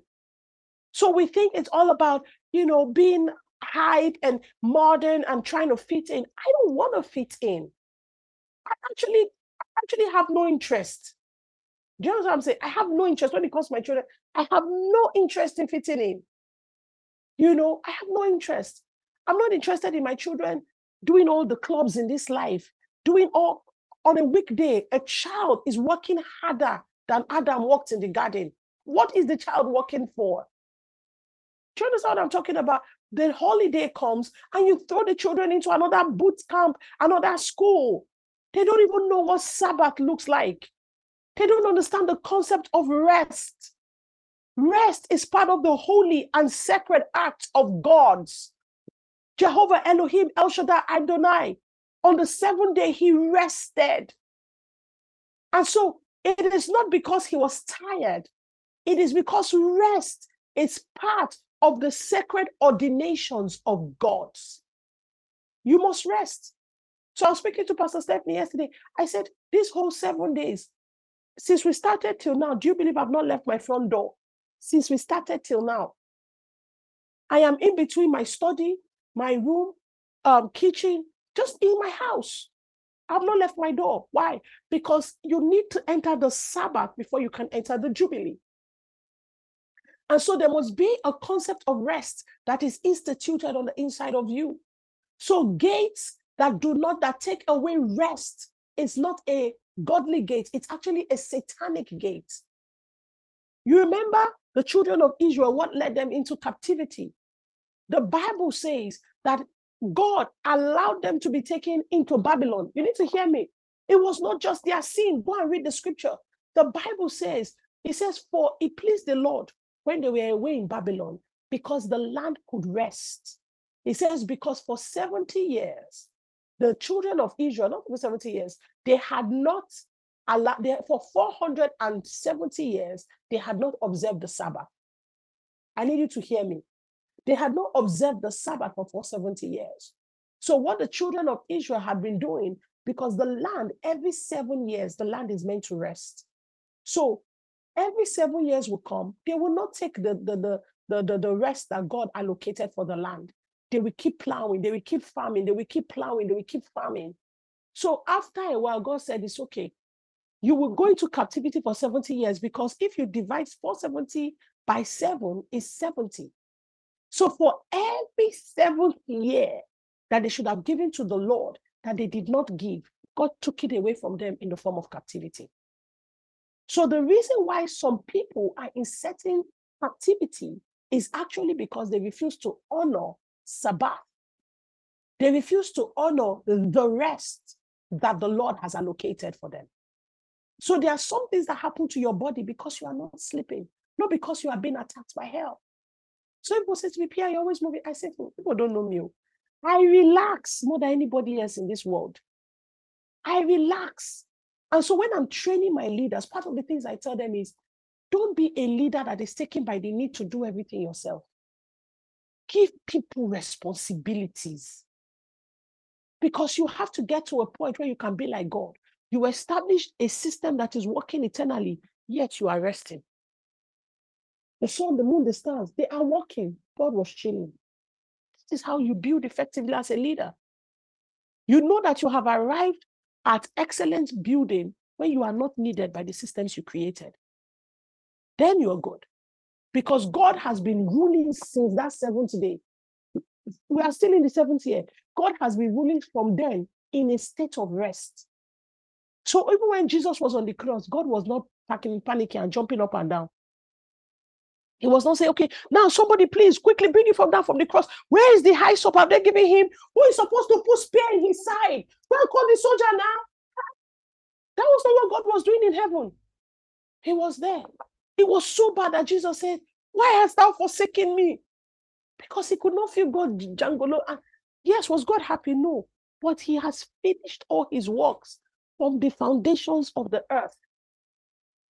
This is how you work. Now, I am saying this so that you can understand satanic gates, and I use that my son as an example. So I know when some doors are being opened over my home because rest is taken away. And then everybody is shouting. And so in those times when they fill their minds with TV, this or that, look, the brothers don't work well together. You're, oh, yes, rest is part of the behavior of royalty. Absolutely. You, you learn to rest. So my, my sons will be fighting. Judah will be shouting, later be. I said, aha, uh-huh. that's it. That gate has opened. So somebody tell you, no, ah, they must fight. Mm-mm, they don't, it's not must. It's not by force. And it doesn't have to be the kind of vindictive fight. So I then notice when I shut those doors, everybody calms down. They enter a media fast for two weeks. They'll be begging, my son will come and Judah will come and negotiate with me. Now, the negotiation keeps reducing with each week. So now he doesn't even ask me, can we watch TV? Judah will now say, Mommy, please, only 10 minutes. Okay, if you don't pick 10 minutes, do pick five. You understand? I say, Yes, I understand. Don't worry. It's you that invented negotiation. So teach me, Judah. He said, Mommy, can we just only only 10 minutes? I'll say, uh, okay. So what will you watch in those in that 10 minutes? They'll say, okay, we, we, we know you don't want us to watch Ninjago. So we'll not watch the Ninjago. We know you don't watch us. He will not call the things I don't watch it to watch. You say, but Bobby, what, what can we watch now? I'm a big boy now. I can't watch Cocomelon again. I'll say, okay, I'm coming down. So they are so used to rations. If I tell my kids you can go to the neighbor's house for 30 minutes, 30 minutes they are back. They are used to rations. Why? Because rations help you control your emotions. Part of what Satan always promises people is free reign to do as you please. When a God does not have constraints, the God cannot keep his territory. So constraints and rations is part of the order of gods. You get what I'm talking about? It's part of the order of gods. It instills discipline. You are correct. So a God must be disciplined. So as much as God has power, did you see him go and bring down Jesus from the cross? As Jesus shout, shout, reach, did you see God interfere? Jesus went to him. God, God, constraint is part of the order of the gods. So that's why the Bible speaks about the woman. And it says, Wives, submit to your husband. He says, the spirit of a woman that pleases the Lord. The Bible actually says it's of great price before the Lord. Hear me today. It says a woman with a meek and a gentle spirit. It says it's of great price. How many things have you ever heard the Bible say is of great price before the Lord? How many? How many? So that means when you see a meek, a woman, not with a meek and gentle face. So many people have mistaken it because I have seen people that look calm but have a storm on the inside of them. So I have seen people that, so when you see me, just by my size, you understand? I have carbo by nature. When I, the way I, I, I move, the way I walk around, the way if I'm even talking self, and they'll be saying, "Well, we're not going to get vanilla ice cream. We're going to get strawberry because strawberry." The way I'm, you just be thinking, "Ah, she's a gate." You know, you just be thinking that ah, this will have power. Hey, uh, but that's outside. It's inside we're talking about. Oh. You get what I'm saying? It says, "A meek and a gentle spirit is of great price before the Lord." Why? Because the woman was made by God as an Ezer. So by nature, she is a strategist of warfare. You need to hear me. An Ezer is the same term that is used for a war general that knows how to. That's why if a woman wants to fight you, you are finished. That's why it took me years after 20 years of doing ministry. That's when I finally did women's ministry. You need to understand. They prophesied this mantle of Deborah to me for years. I refused. It took me 20 years of doing it before I entered because I needed wisdom and understanding to manage a group of women. Experience. Because if a woman wants to fight you, hey, because it's our nature. We were created by God to have strategies for war. You get what I'm saying? So you will see a man, the man will be complaining, this man, why? Eh, eh, eh, The woman they are complaining about just sit there. All she's doing is shaking her leg. You see that leg she's shaking? The man's whole body is shaking. His mouth is shaking. Everything about him. Do not say, but see now, she's not saying anything. oh, you people don't know this woman. What did she do? I don't know if anybody's with me.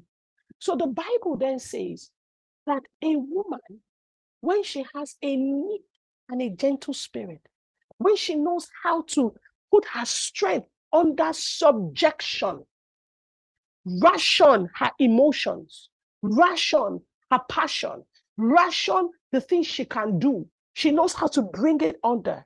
It says, This is of great price before the Lord. That's why part of the things that a woman is told to do is submit. It's not a punishment from God, it is helping the woman to ration who she is.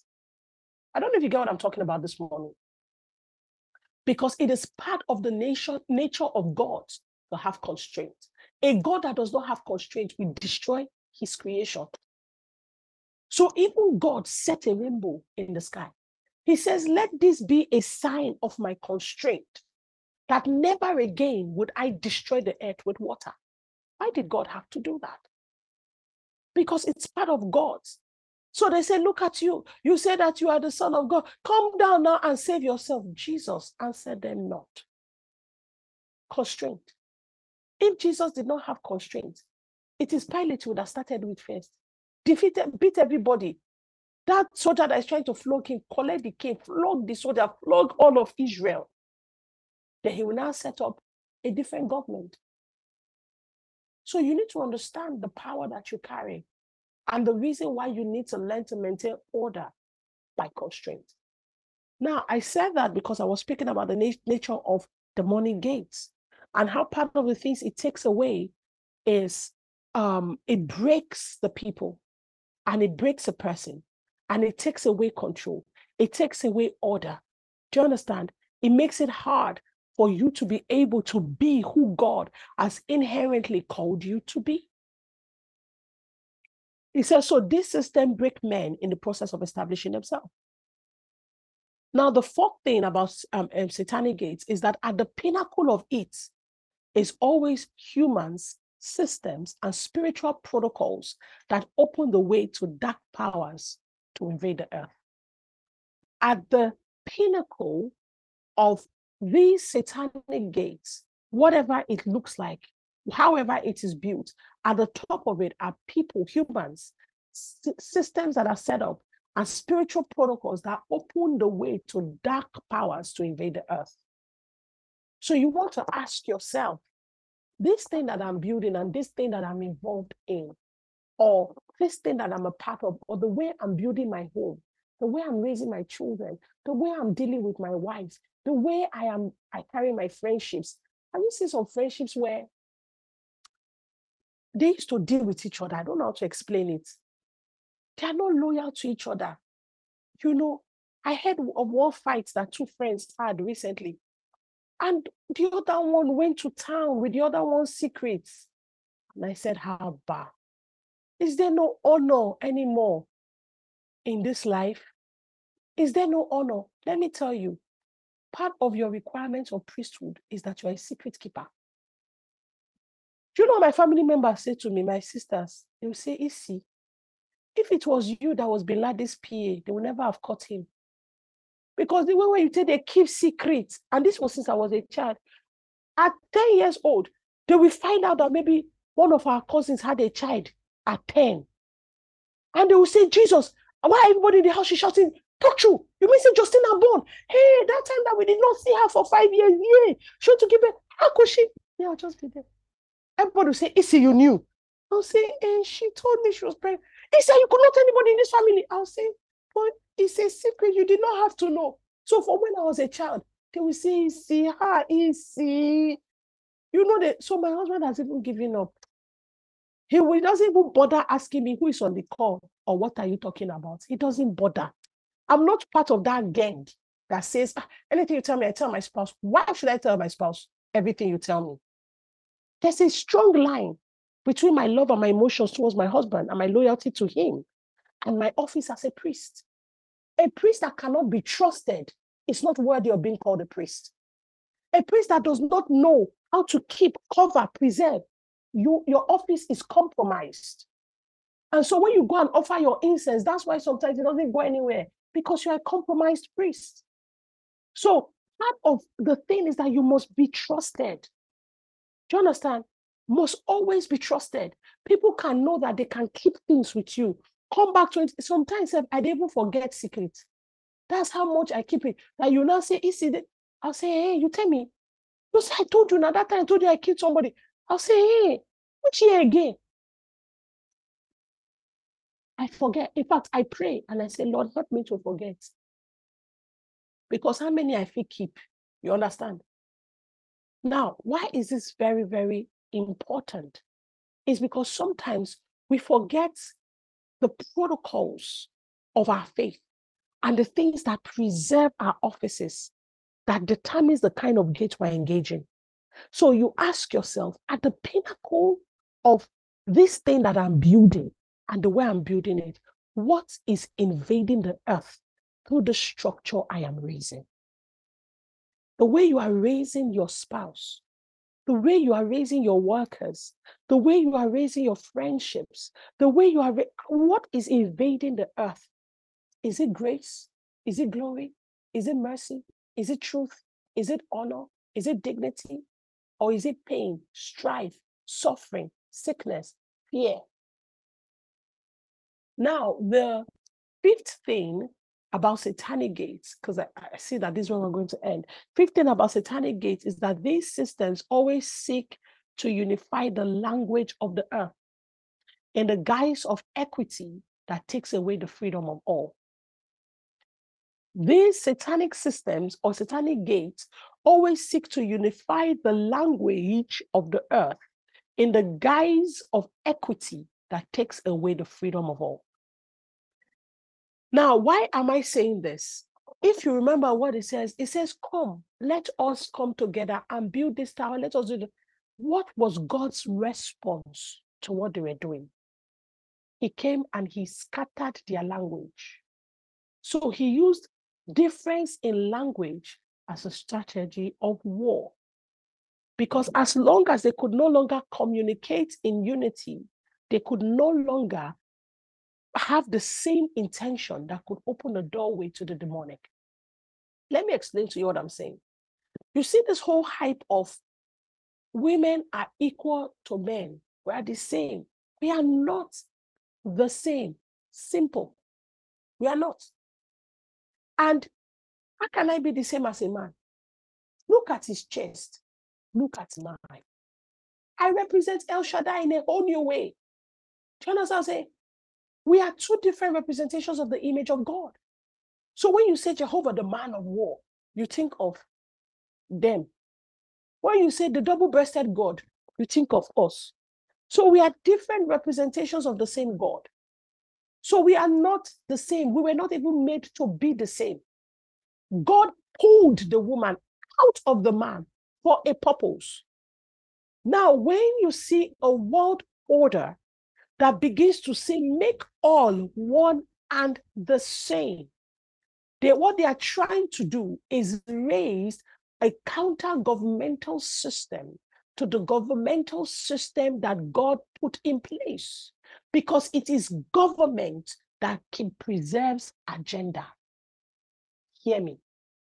The government that is put in place is what preserves the sovereign agenda of that place. So if you can change the spiritual governmental system, then you can change the agenda of the people. So when you begin to see all these uh, movements that are coming up, be careful. Because remember what I said to you, they don't always look bad, they look like advancements. So, movements to teach your children certain things. Oh, they want to force everybody to look the same, sound the same. So, when you are going through Lagos now, eh, everybody in Lagos looks like Kim Kardashian. Everybody. This is not one word language any, anymore. One word backside is what we have now. One word shape is what is existing currently.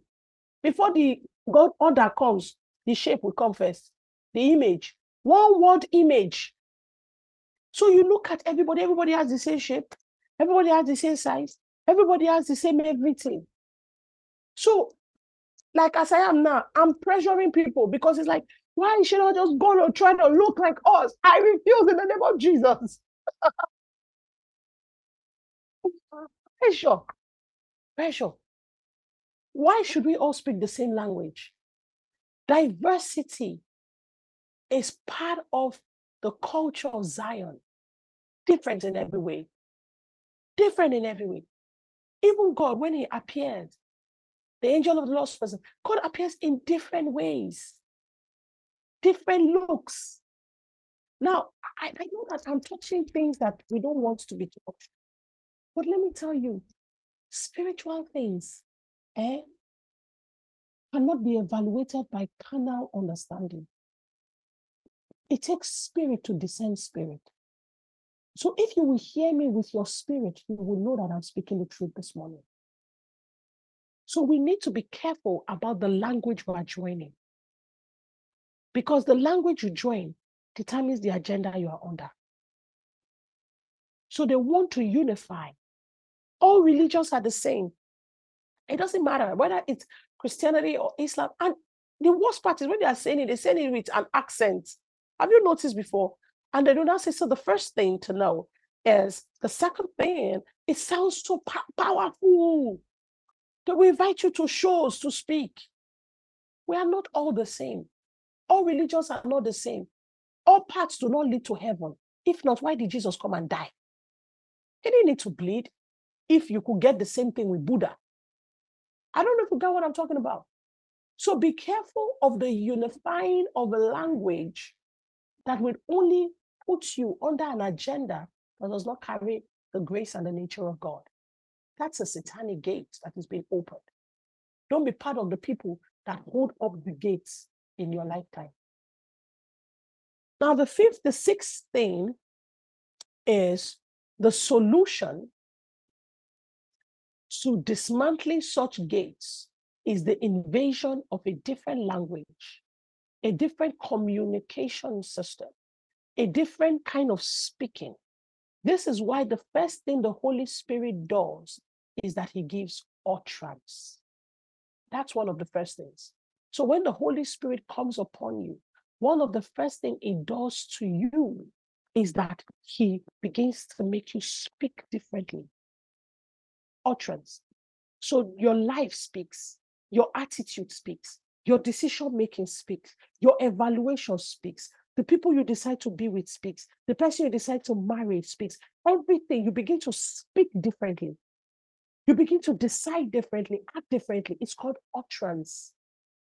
Because God is redefining your language, redefining your agenda. Praise Jesus. So, the steps by which you take when you want to build God's gates is that number one, you must recognize that your gates have been broken. When you see all these things I've taught you, you've looked at your life and you scanned your business, you scanned your friendships, you scanned it. Ah, you I've been talking, you've been scanning. Ah, hey, the way to rebuild your godly holy gates. I'm saying I'm just going to run through the seven things because we have to go. Is number one, you need to recognize when your gates have been broken. Recognize. It says, except the hedge is broken, the serpent cannot bite. So when you are receiving some serpentine attacks constantly, ask yourself, what has been broken? Number two, you need to be honest enough to admit that your silence, your inaction, or collaboration has probably been part of the reason why the brokenness has existed for so long. You need to be honest. Your silence, your inaction, or collaboration is probably part of the reason why this brokenness has existed. Many of us are inactive believers. So we are believers, but we are not active. You do not actively harass and address the lies of hell. So part of the way I am, like I said to you yesterday, my son is trying to engage my imagination and I'm trying to engage his imagination. And he says to me, So, mommy, I'm ninja, I'm this, you are you are Nya Ninja. And I'm like, eh, okay. In my mind, I'm thinking, I'm not a ninja in the name of Jesus. So I was going to respond to him, and God said to me, please help his imagination. Do not break his imagination. So I'm like, okay, but my whole body is shaking. Then to make it worse, he now says, So you're ninja, you have water powers. I say, eh. The Nigerian inside of me is saying, Mommy, water power, powerless power, Boboni power, powerless power. Everything inside of me was shaking. I said, Can you tell me I have water powers? The thing that I thought, we have broken every local kind of consecration that was put inside of our bloodline.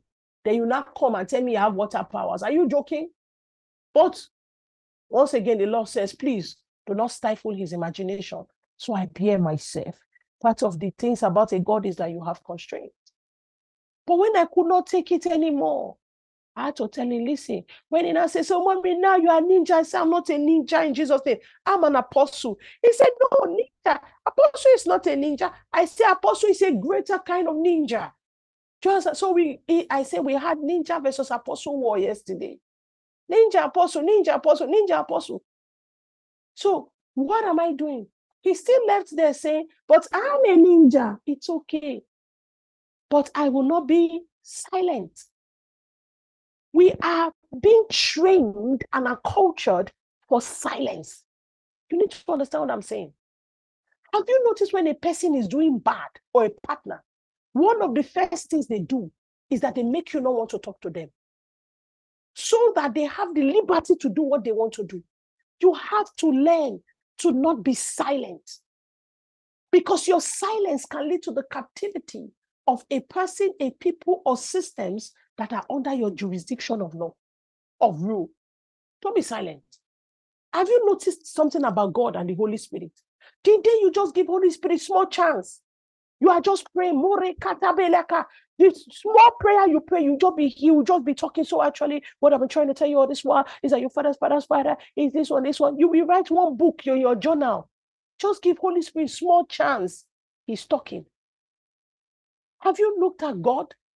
He is forever speaking. He always has a word. Once your heart opens up, you will hear God. It's like there's always a conversation going on in the spirit realm. Why? Because he understands that the power to life and death is in the tongue. So your silence and your inaction. When what did God say in Revelation? He did not speak about Jezebel. He says, I have a problem with the tolerators of Jezebel. So you have to learn to not tolerate anything that opens a demonic gate in your life. Don't tolerate it. So part of what Satan does is that he breaks you and tells you your words don't matter. Or you feel like you are in control when you are in silence. Well, me, I'm just not going to say anything. I'm not one of those people. I'm not a silent mentor. I'm not a silent pastor. Ask the people that know me. And that's why sometimes some people can't be because I go talk.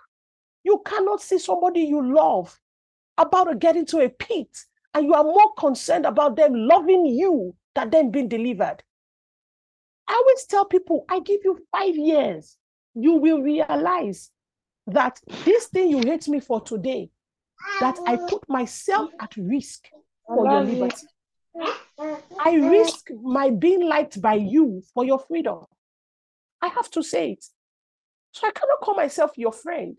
And I notice the way in which when brother Lucas entered the room, you will start rolling your hair.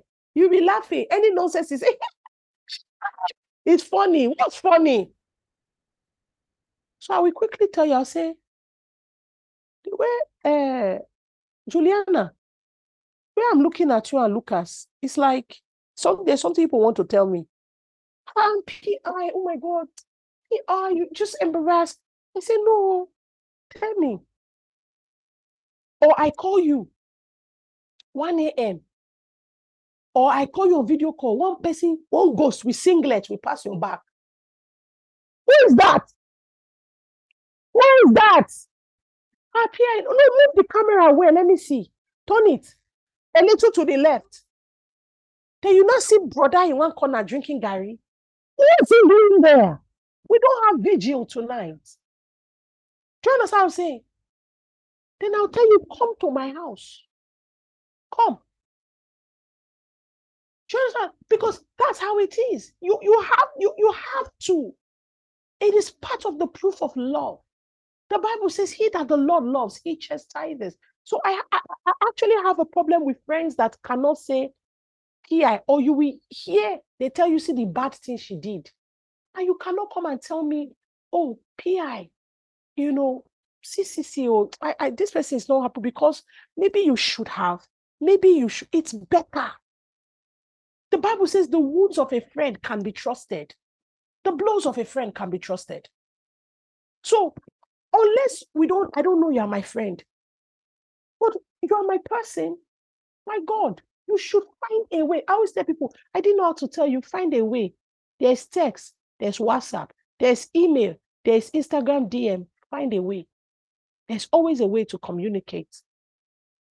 You get what I'm saying to you? So, these things are very, very, very important because when you check it, you find out your silence, your inaction, or your collaboration is probably part of the reason why the brokenness and the broken gate has existed for so long.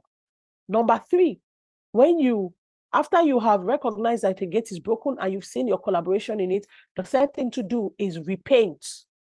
Because realizing you are in error is not the same as having a new mind or perspective about it. So many people feel that the day they realize that, ah, I was in error, they think that is the same as repentance. Or they feel like the day they tell God, oh God, I'm sorry, they feel I'm sorry is the same as repentance. Apology is not repentance. Please hear me. To apologize is a show of remorse concerning what you have done. To repent is to literally have a completely different mindset concerning what you have done. And that mindset is marked by a new set of behaviors. Do you get what I'm talking about? So you have to repent and then go back into scriptures and begin to check what are the steps, what are the protocols for renewing of mind. Read the word, study, pray, um, um, um, fast, consecrate yourself again. Number four, quickly, you have to ask God to use you. Use you to um, ask God, you have to purge yourself and prepare yourself to be a vessel unto honor, fit for good, good works. This is the only way you can rebuild the gates that have been broken. Number five, partner with the Holy Spirit in shared burdens, shared intercessions, and shared warfares in the Spirit. Number six, commit yourself in the form of consistency and perseverance to the path that the Holy Spirit sets for you. Then, number seven, you need to stand ready to evolve as the Lord leads you in seasons. These seven things are the ways in which you can now rebuild the gates. The reason why we are sharing these things, remember, is because we are under war, we are under attack in the realm of the spirit. There is so much that the enemy is releasing against us. I remember this is the first gate. I taught it yesterday. We are being invaded in the spirit realm. And the only way we can be an occupying army is that if we go back and retrace in scriptures the values, the virtues, the ways of the spirit. As you begin to receive once again God's way, you become God's gate. As you receive once again God's order, you become God's door to the earth.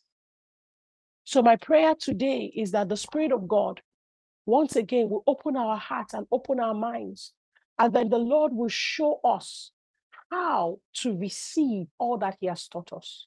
I pray that God will cause mastery to come into your spirit, that you will be a person that understands the protocol of mastery, that you will master the word, that you will master love, that you will master righteousness, you will master holiness, that you will master the things that are important to God. I pray that God will teach you the protocol of quietness and confidence in God. To know how to quieten your spirit so that your lips may speak the word of the Lord. I pray that the Spirit of God will do a work inside of you, that He may teach you the protocol of watchfulness, so that you will know what it means to be a watchman. Set over your homes, set over your families, set over your business, set over jurisdictions, that you will understand how to watch in the spirit realm. I pray that the Spirit of God will teach you the protocol of conversion, of trade, so that no matter what you encounter in this life, or no matter what harasses you, you would understand how to lay it at the feet of Jesus and receive Jesus' own will in the midst of it all. May our God be with you. May our God keep you. May our God strengthen you. In the name of Jesus. You all know the song that I love by Pastor Chris Delvan. And it is the song that says, How can you when you don't know the way of the wind? How can you run when you don't know the way of the Spirit? How can you fly How can you fly like an eagle when you don't know the wind? The power at work in you, working everything working everything. in obedience to Christ? How can you walk when you don't know the way of the wind? Know the way of the wind. How can you run when you don't know the way of the Spirit? How can you run when you don't know the Way of the Spirit. How can you fly like an eagle How can you fly like an eagle? when you don't know the wind? The, The power power at at work work, in you, Working everything in obedience to Christ. He says, Tonight, swallow your pride. Tonight, come to the school of the Spirit. For don't you know that in his hands are the keys to eternal life? It's a little here and a little there until the day will dawn. He's at work in you, working everything in obedience. Swallow your pride. Swallow your pride. Tonight, come to the school of the Spirit. Yes, for Don't don't you know that in his hands are the keys to eternal life. It's a little here, a little there until the day will dawn. He's at work in you, working everything. in obedience to Christ. He's the Holy Ghost, Spirit of the living God. He's the Holy Ghost, scepter of the King of Kings. He's the Holy Ghost, seal of the age to come bringing everything in obedience to Christ. His name is Pastor. His name is Chris Delvan, and I can't remember the name of the song. Maybe it's I don't know. Holy Ghost, obedience to Christ. I can't remember, but you can find it on YouTube. If anyone can find it, please just put the link here. I love the words of the song. It says, "How can you walk when you don't know the way of the Spirit? How can you run when you don't know the way of the wind? How can you fly like an eagle when you don't know the wind, the power that is at work in you, that works everything in obedience to Christ? It then says, swallow your pride and tonight come to the school of the Spirit because in his hands are the keys to eternal life. So I'm singing that song as an invitation to you to make sure you come back tonight. So swallow your pride. Tonight, come to the school of the Spirit. So make sure I see you here at 7 p.m. tonight. And then remember, once they put up that link to the different sessions Rabbi Alan will teach, choose the one you can make and make the one you choose. Don't take up the space that belongs to someone else. Okay. And once they put up link, sign. There's space for only 25 people in each one. I don't know how many people Ecclesia Hills can take, so that's different. But there's space for only 25 in the People of Influence meetings. Remember, 12:30 p.m. they pray. So join the prayer at 12:30 p.m. Just click this link and you will hear the prayer in community. Mando. Pray from 12:30 to 1. 6:30. Prayer starts at 6:30. So join the prayers at 6:30 and then we begin at 7. When you join at 6:30, please pray. Do you understand? Open your mouth. And when I join the call, let me hear an army. It's for your own good. You are being strengthened because you are about to fly like an eagle, but God is showing you the way of the Spirit. God bless you. God bless you. Um, I love you guys. Yes, play that song throughout today. Enjoy the song. In fact, let me click the link myself. Hallelujah. Aha, enjoy the song throughout today. Let it be um, what you you ride with through the day, and let the Holy Ghost minister to you as you listen to it. Um, it's a blessed day. It's a full day. It's the day of the Lord. And I welcome you into the season and everything that the season brings with it. God bless you, people of the Most High God. I love you very much, and um, and I look forward to seeing you later. All right, have a great day. Thank Bye. you. Thank you. Bye. Thank you. Thank Thank you. you. Thank you. Bye. See you at 7. Thank you. Thank you so you, much. guys. God bless you. Bye. Thank you, PI. We love you.